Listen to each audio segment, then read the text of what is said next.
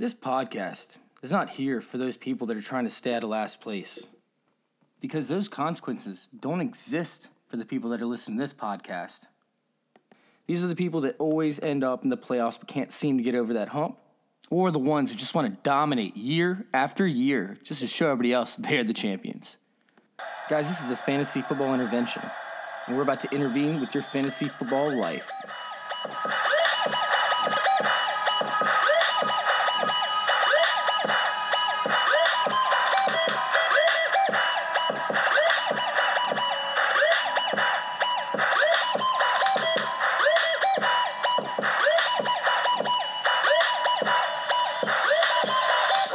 You want to know why fantasy intervention is different? Why this podcast is different from every other podcast? I'll tell you. Two reasons. One is because of the fact that I'm sitting here, halfway moved out. I have to be out of this apartment in less than 12 hours. I haven't even started on my bedroom. And yet I'm stopping in the middle of my day because I feel obligated I feel completely obligated to make sure that you guys get an episode. And yes, it's a huge inconvenience for me. And no, I'm not making any money. I'm not making a single dollar off this. But I'm doing this because we are building something great right here. We are building something that is going to trump every other fantasy football podcast. Fuck yeah! We're doing this shit. But the second reason that this podcast is different from every other podcast, I sit here and I dive so deep into the analytics and into the statistics that I can tell you who not to play, who to avoid, and who you don't want anywhere close to your rosters. And that's the first rule. That's the number one rule of fantasy football podcasts. You never say that anything cannot happen. Like Joe Mixon, for example, who I said didn't belong anywhere close to the first seven rounds. I said I would take him in the ninth round. Everybody said he's not going to make it to you there. I said, why not? He's not going to produce this year. He might have one or two decent weeks where he's an RB2, but he is not a startable player. He's not going to produce.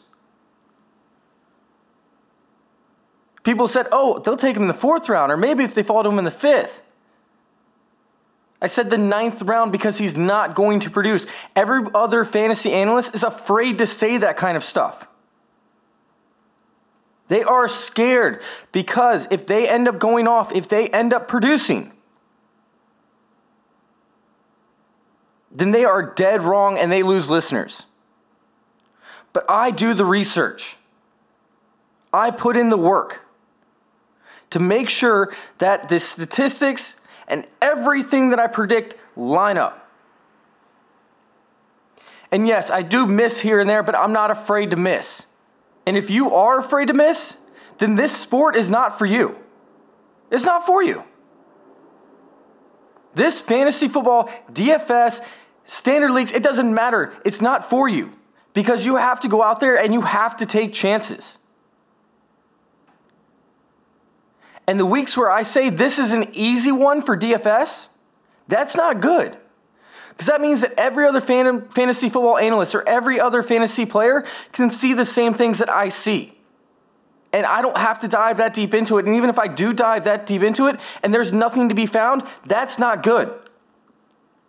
So, for example, last Monday, you had to play probably close to 20 different lineups with all different combinations of Diontae Johnson, Juju Smith Schuster, James Conner, and Mason Rudolph in the bonus spot. You had to switch all that up. And then, like I said, you had to play one Dolphin player, just one. And it had to line up perfectly. The perfect lineup would have been James Conner, Juju Smith Schuster, Mason Rudolph, Diontae Johnson, James Conner, by the way, in the bonus spot and Allen Hurns, who I have it written right here in my notes, right under DeVante Parker, where I wanted to talk about Albert Wilson and Jakeem Grant. And I said Allen Hurns saw an increased snap count last week. He had more snaps than Albert Wilson and Jakeem Grant, so Allen Hurns is worth a flyer. But as I'm going through my episode, I ended up going on a rant about DeVante Parker and Preston Williams, and I completely skipped over that section in the notes. And I apologize for that. But you should have been playing either Albert Wilson, DeVante Parker, or Jakeem Grant as one of your flyer spots, anyways. And that would have been the money maker. These ones that are the easy matchups, the ones that are easy to predict, are the ones where you have to go different than anybody else. You have your solid base three players that you know are going to produce James Conner, Mason Rudolph, Juju Smith Schuster. And I said that. And I said I'm going to be playing James Conner in the bonus spot in most of my plays because I didn't see anywhere else that you could go with that.